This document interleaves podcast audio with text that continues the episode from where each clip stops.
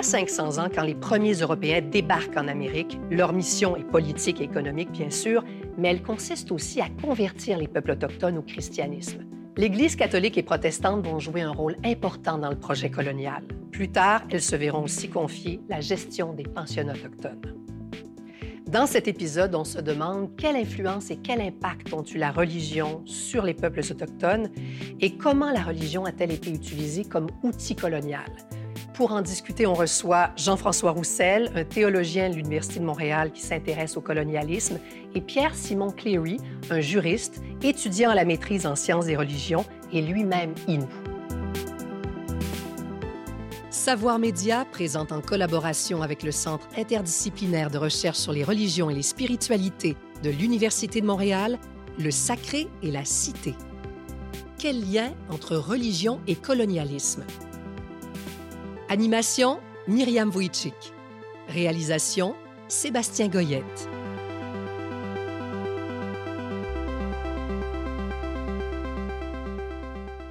Quel rôle exactement a joué l'Église dans le, grand projet colonial en Amérique? Le début du projet colonial en Amérique, ça ne concerne pas tout de suite la France, ça concerne l'Espagne, le Portugal. Ça concerne d'abord l'Espagne euh, parce que Christophe Colomb, euh, l'expédition de Christophe Colomb était, euh, était financée par, par l'Espagne, par la Castille. Mais après que Christophe Colomb découvre, comme on dit, il n'était pas le premier Européen à venir, mais bon, découvre l'Amérique, qui d'ailleurs était habitée depuis très longtemps, un an plus tard, on a le pape Alexandre VI qui accorde à l'Espagne et au Portugal la, possession des terres qui seront découvertes. C'est ce qu'on a appelé la, la, fameuse doctrine de la découverte dont on parle euh, de plus en plus actuellement. Donc, une bulle très importante qu'on appelle une bulle, c'est un terme technique dans l'Église catholique pour parler en gros d'un décret, si on veut. La bulle qu'on appelle Inter Cetera de 1493. Alors, au départ, on a un pape qui agit comme arbitre et qui dit, ben voici comment les territoires vont être répartis entre les rois qui vont les découvrir. Par la suite, euh, le roi de France euh, a voulu que la France soit aussi partie prenante de, cette, de ce dispositif. C'est arrivé quelques décennies plus tard. Donc, c'est un rôle quand même important. Et puis, par la suite, la mission chrétienne, catholique au début, a été très fortement associé à la colonisation. Mais donc, est-ce que c'est à la base un projet religieux avant d'être politique?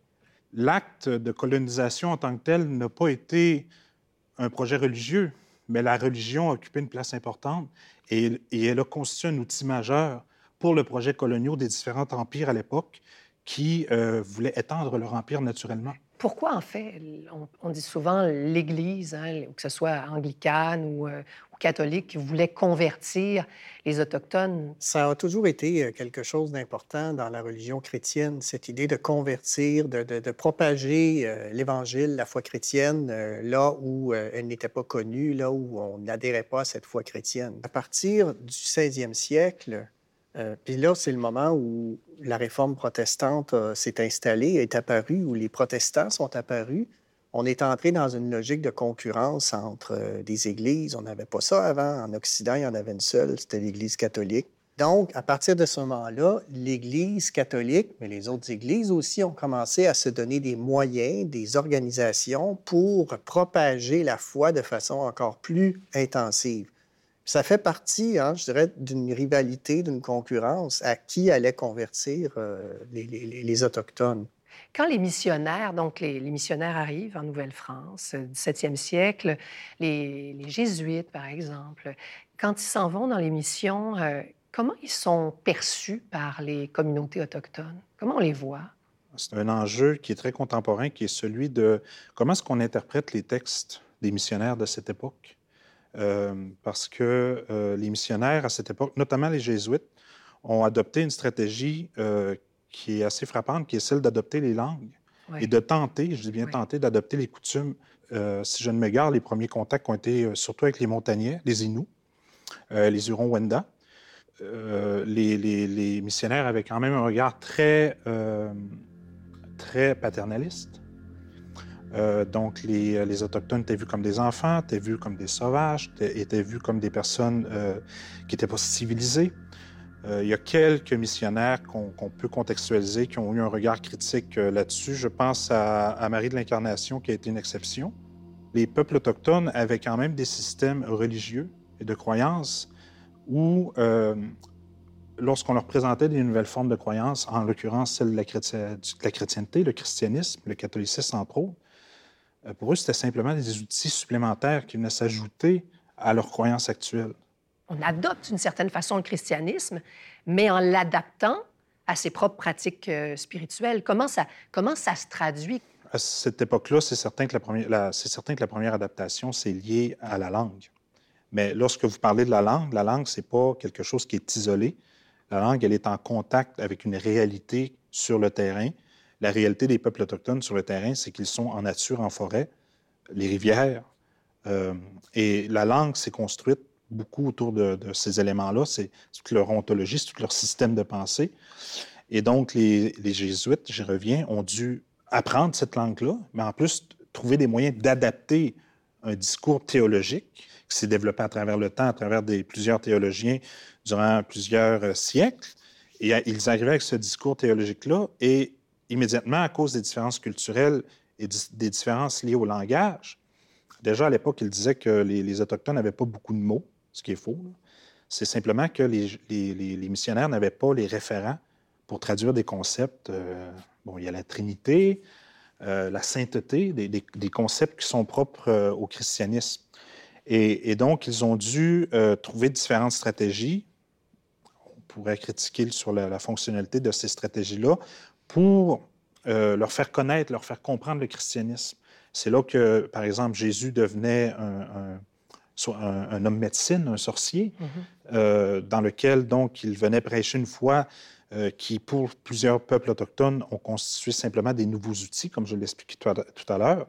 Euh, notamment pour combattre les maladies qu'il rencontraient à cette époque-là. Cette les personnes qui sont venues, les missionnaires entre autres, sont non seulement venus avec le, christianisme, mais sont venus aussi avec des épidémies. Donc, transformation euh, biologique liée à la maladie, transformation de la société, transformation politique avec le colonialisme, et euh, les peuples autochtones qui découvrent une nouvelle religion et qui doivent s'adapter à ces nouvelles réalités-là. Le christianisme s'est implanté dans ces conditions-là et euh, on en voit encore euh, quelques influences aujourd'hui. Mais à l'époque, euh, à l'époque, il faut comprendre, avant qu'on parle du, 19e, du 20e siècle, mais même avant ça, la stratégie de conversion des Autochtones n'est pas aussi facile qu'ils pensaient, les missionnaires. Bien, c'est pas aussi facile qu'ils pensaient. Euh, d'autant plus, mais en même temps, il y a quelque chose d'intéressant qui se produit aussi à travers ça. Oui, il y a les missionnaires qui essaient de traduire leur théologie, leur doctrine pour que ce soit compris par les, par les peuples autochtones qu'ils rencontrent. Mais de l'autre côté, euh, les Autochtones aussi on, arrivent avec, comprennent quelque chose, ils le comprennent à leur manière. Je pense, par exemple, à la, à la figure de Sainte-Anne qui, est importante beaucoup hein, chez, euh, chez, les Autochtones. Mais là, il y a quelque chose, c'est la grand-mère, Sainte-Anne, c'est la grand-mère de Jésus. Et là, il y a, il y a, quelque chose. Puis ensuite, c'est une personne qui, euh, qui, a conçu la Sainte Vierge, la, sa fille, la Vierge Marie, lorsqu'elle était à un âge avancé. Il y a une espèce de puissance, de pouvoir de la vie là-dedans. Il y a quelque chose qui a, qui a séduit les Autochtones. Du côté. je, vous relance là-dessus. Je, trouve ça très intéressant, Sainte-Anne, quand on sait que pour des nations euh, euh, comme chez, chez, les Mohawks, chez les, chez les, Iroquois, comme on les appelait autrefois, euh, la figure maternelle, les femmes avaient un rôle très important à jouer dans ces communautés-là. Est-ce que ça se peut que la figure de Sainte-Anne ait une résonance particulière dans cette communautés-là, dans ces communautés-là? Il y a certains chercheurs, chercheurs, effectivement, qui vont vous dire que les, euh, les ordres de sont, sont, une société matriarcale. Euh, donc, c'est certain que quand on présente des figures féminines, Sainte-Anne, Sainte-Marie, euh, ça a une résonance chez eux naturellement parce que c'était dans leur système culturel. Moi, je peux parler pour les Inuits.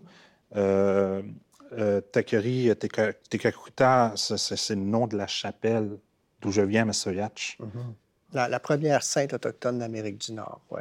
Et, euh, et, donc, euh, l'autre élément, par exemple, chez les Inuits, mais on pourrait le rencontrer aussi chez les Atikamekw, les Naskapi, Euh, c'est la figure là, de la, de la coucoum, c'est la grand-mère. Oui. C'est elle qui porte en fait la famille, c'est elle qui porte le savoir traditionnel, c'est elle qui porte finalement toute la société familiale, la micro-société qui forme la famille. Et, et, donc, naturellement, quand les systèmes chrétiens se sont présentés à eux, ils ont, dans ces systèmes-là, reconnu certaines figures symboliquement. Donc, euh, Et aussi, dans un autre angle d'approche, on parlait de Gaderi de Gakuita. Cette histoire-là, elle a été racontée au départ par des missionnaires qui étaient des Français, qui étaient des prêtres, évidemment, euh, dont les habiletés euh, interculturelles étaient, on, pourrons- pourrions nous dire, rudimentaires, puis qui, en plus, écrivaient pour un public de Français. Puis, a- Par le a- biais des relations des Jésuites? oui, puis il y a toute une socialisation de femmes Mohawks qui, qui est à peine évoquée dans les récits, dans les premiers récits de- autour, de Kaderi des Kakuita qui sont écrits par ces missionnaires-là. On dirait qu'ils ont affaire à un groupe de femmes soumises, alors que c'est eux qui sont en contrôle de tout. Il y a vraiment eu des espèces de, de moments où la communication, où, on, s'est compris de façon très différente, où on a voulu comprendre de façon différente. euh, alors, de ce côté-là, donc, des écarts euh, interculturels très importants. La loi sur les Indiens et les pensionnats autochtones ont profondément marqué les membres des Premières Nations. Certains ont choisi de tourner le dos à l'Église, alors que d'autres ont conservé leur foi. Quel rapport les Autochtones entretiennent-ils aujourd'hui avec l'Église?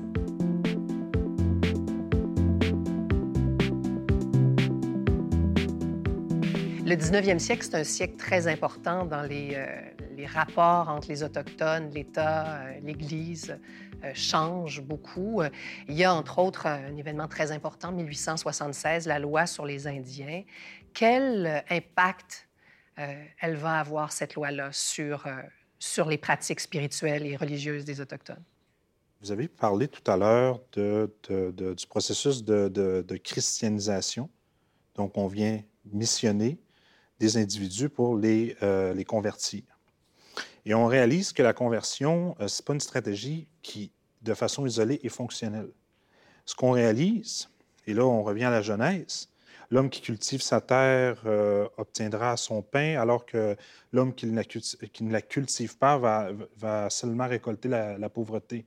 Donc, c'est présent déjà dans le christianisme, euh, le sédentarisme. Les pouvoirs coloniaux, donc, vont tenter, euh, en deuxième stratégie, de sédentariser les peuples autochtones. Si je ne me trompe pas, c'est 1857 qu'on tente, donc, à cette époque-là, les premières vraiment formes d'assimilation des peuples autochtones euh, qui sont présents. Euh, et je me trompe peut-être sur le nom exact de la loi, mais la loi qui, a été une des premières lois s'appelait euh, Loi sur l'assimilation des peuples sauvages. À peu près comme ça, son nom de mémoire. Et grosso modo, on dit que l'Autochtone de bonne mœur qui et qui s'éduque va pouvoir obtenir une terre. Évidemment, c'est une catastrophe. Cette loi-là n'a jamais fonctionné. Donc, on tente d'autres stratégies. Mais là, loi- c'est l'État. C'est l'État. C'est l'État avec ses lois. Là. Oui. Oui, on est, on- oui. on est clair, là. C'est le- c'est le- les pouvoirs coloniaux anglais. Les autres stratégies qui apparaissent sont d'autres lois dans lesquelles figure euh, ce qu'on appelle euh, la loi sur les sauvages, en, en bon français. là. Et, euh, et dans celle-ci, donc, on va vraiment venir créer un registre pour dire ça, en quoi consiste l'identité autochtone. Et donc, c'est un moment marquant de l'histoire parce que on a retiré au peuple autochtone par la loi leur identité pour dire, nous, on va vous dire c'est quoi votre identité à travers la loi sur les sauvages, dans notre registre, entre autres choses. Et dans quel objectif? Ce qu'on veut, c'est Sédentariser, sédentariser. parce que le bon chrétien Cultive sa terre. C'était dans l'imaginaire de l'époque et ça, l'a- ça, ça s'est tenu pendant deux siècles. Je veux qu'on parle évidemment de, de ce sujet extrêmement important aussi, qui est les pensionnats autochtones. Euh, vous l'avez mentionné rapidement, donc les- juste préciser, les pensionnats autochtones, donc c'est partir des années 1820, 1830, hein, dans, dans- au Canada, un petit peu plus tard, une centaine d'années plus tard, au Québec, dans les années, je me trompe pas, 1930, dans les années 1930, les premiers. 1930, ouais. C'est ça. Est-ce que d'abord, ce sont des outils euh, politiques ou religieux à la base? Et Et, c'est une bonne balance entre les deux. C'est économique parce qu'il fallait s'approprier les terres. Pour s'approprier ces terres-là, il fallait les retirer des peuples autochtones. Et l'appropriation de ces terres-là avait un objectif économique et politique. Mais le meilleur outil pour y parvenir était la religion, parce que euh, les pensionnats, dès le début, ont été mis sous la gestion des autorités religieuses. Anglicanes et catholiques. Entre autres. Presbytérienne aussi.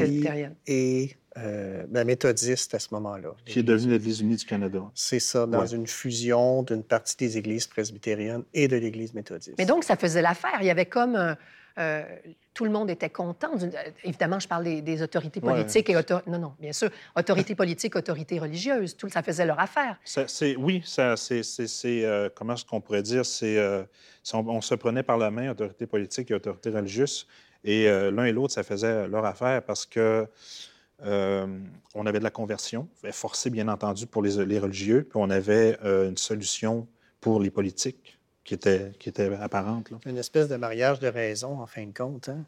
Et puis, euh, d'un côté, les communautés religieuses se retrouvaient avec un outil de conversion ou de christianisation qui était financé par le gouvernement. Puis de l'autre côté, le gouvernement se retrouvait avec un outil d'assimilation euh, dont le personnel, d'ailleurs, n'était pas très cher payé. Chacun y a trouvé pas mal son compte. Il y avait un haut fonctionnaire euh, je crois que c'était Duncan Campbell Scott, qui a été un artisan euh, des pensionnats, de la politique des pensionnats à ce moment-là, qui avait expliqué de façon assez claire, qui dit, si, l'on veut que les Autochtones s'assimilent et deviennent des Canadiens, et ça veut dire qu'ils adoptent la culture, le style de vie, les, normes des Canadiens, il va falloir les dépouiller de leurs superstitions, les remplacer par un autre système religieux qui va valoriser, qui va, en fin de compte, enseigner ou supporter les valeurs canadiennes. Et ce système-là, c'est le christianisme. C'est comme ça qu'il le présentait. Évidemment, les, Autochtones, mais avec la loi sur les Indiens, avec les pensionnats autochtones, euh, ont perdu hein, plusieurs euh, formes de pratiques spirituelles. Euh, il y a eu beaucoup de... il y, a, une nuance là-dedans. Ce qui se produit, c'est qu'avec la loi sur les Indiens, c'est pas on met en place la loi sur les Indiens et soudainement on interdit les, pratiques spirituelles. Ça a été progressif durant plusieurs années. Il y a, eu euh, des, modifications législatives. Euh, il y aurait une liste à faire de, des lois qui ont été modifiées ou qui ont été adoptées concernant les Autochtones qui serait assez immense. Euh, Mais la danse du soleil, entre autres. Hein. Oui. Euh, ce qui se produit à cette époque-là, c'est qu'on a donc, euh, si je ne me trompe pas, on, tombe vers la fin du 19e siècle, une dizaine d'années après l'adoption de la loi sur les Indiens. C'est là qu'on commence à interdire les pratiques spirituelles au peuple autochtone. mais ce qui est assez particulier à cette époque-là, c'est que c'était facile de le justifier pour les autorités religieuses. on voulait convertir. Nous, on était des bons chrétiens qui voulaient convertir les peuples autochtones. Mais pour le justifier pour les autorités politiques en place, ça a été un petit peu plus difficile. La stratégie qu'ils ont, utilisée, c'est d'utiliser l'imagerie d'une euh, pratique euh, qui, est, euh, qui, est, connue comme la Sundance, qui est pratiquée par les, les peuples dans l'ouest des prairies. c'est une pratique à l'époque où on faisait un, sevrage. On, ne mangeaient pas pendant quelques jours. Il y avait des danses, il y avait des feux cérémoniaux qui étaient pratiqués des chants, des prières. Et euh, la cérémonie en tant que telle, c'est visuel, mais c'est pas, il n'y a, pas une décès, il n'y a pas une de, problématique autour de ça. C'est que les gens euh, s'attachaient avec un osselet, donc euh, au niveau des pectoraux. Puis c'est attaché avec un fil à un, poteau qui était sans trou. Puis il y avait des danses et on fumait également le calumet pendant ces pratiques-là. Visuellement, ça a frappé beaucoup les autorités à l'époque, ces pratiques-là. Et ça a été utilisé. Pourquoi? Parce que les gens étaient blessés? Euh, ben, on voyait un peu la peau, effectivement, s'étirer, okay. pouvoir avoir des blessures. Euh, et euh, ces pratiques-là, donc, les autorités qui étaient en place à l'époque ont dit regardez les pratiques autochtones, c'est un des moyens qu'ils ont utilisé pour tenter de Justifier d'abolir, oui. Oui, justifier l'abolition de ces pratiques-là. Elles ne seront revenues que dans les années 50. D'ailleurs, à cette époque-là aussi, il y a eu ce qu'on appelle une espèce de, redécouverte par les peuples autochtones de leur spiritualité, ce qu'ils des fois le, phénomène du pan-indianisme. Les peuples autochtones ont commencé à partager entre eux différentes pratiques. On pense par exemple euh, aux capteurs de rêve. Capteurs de rêve, on se promène à Québec, on pense peut-être que ça vient des Hurons-Wendat, on pense peut-être, moi j'en faisais à l'école primaire, on pense peut-être que ça viendrait dans ce cas-là des Inuits. Non, les, les capteurs de rêve, ça vient, euh, si je ne me garde, des Ojibwe originalement, ah mais c'est un savoir qui s'est partagé à d'autres peuples autochtones. Tous ces traumatismes vécus euh, suite aux pensionnats autochtones, entre autres, est-ce que ça a eu comme effet pour beaucoup de, membres des Premières Nations de, rejeter complètement l'Église? Non, non. Il, faut savoir que il y a, eu euh, chez beaucoup d'Autochtones, je pense par exemple aux Inuits, les Inuits euh, sont très croyants en majorité. beaucoup de, le catholicisme est très fort chez les Inuits. Euh, c'est un catholicisme qui, qui, a été réapproprié à travers le temps, qui a, eu des modifications. Au lieu d'y aller avec de l'encens comme le Liban, on va y aller par exemple avec euh, du tabac ou de, la sauge. À l'Église? pour purifier, en oui. les prières vont être en Inou. Il y, a, des prières qui sont, sont vraiment absolument extraordinaires à écouter. C'est très mélodieux. C'est chanté en, Inou. C'est des prières catholiques. Et je, suis curieuse. les, évidemment, quand on a vécu de telles souffrances, hein, ce sont des communautés entières qui sont touchées, qui, euh, subissent les traumatismes des pensionnats autochtones. Est-ce que ça génère au sein des communautés locales des conflits entre ceux qui, euh, croient euh, et ceux qui, qui, sont des adeptes des pratiques spirituelles ancestrales?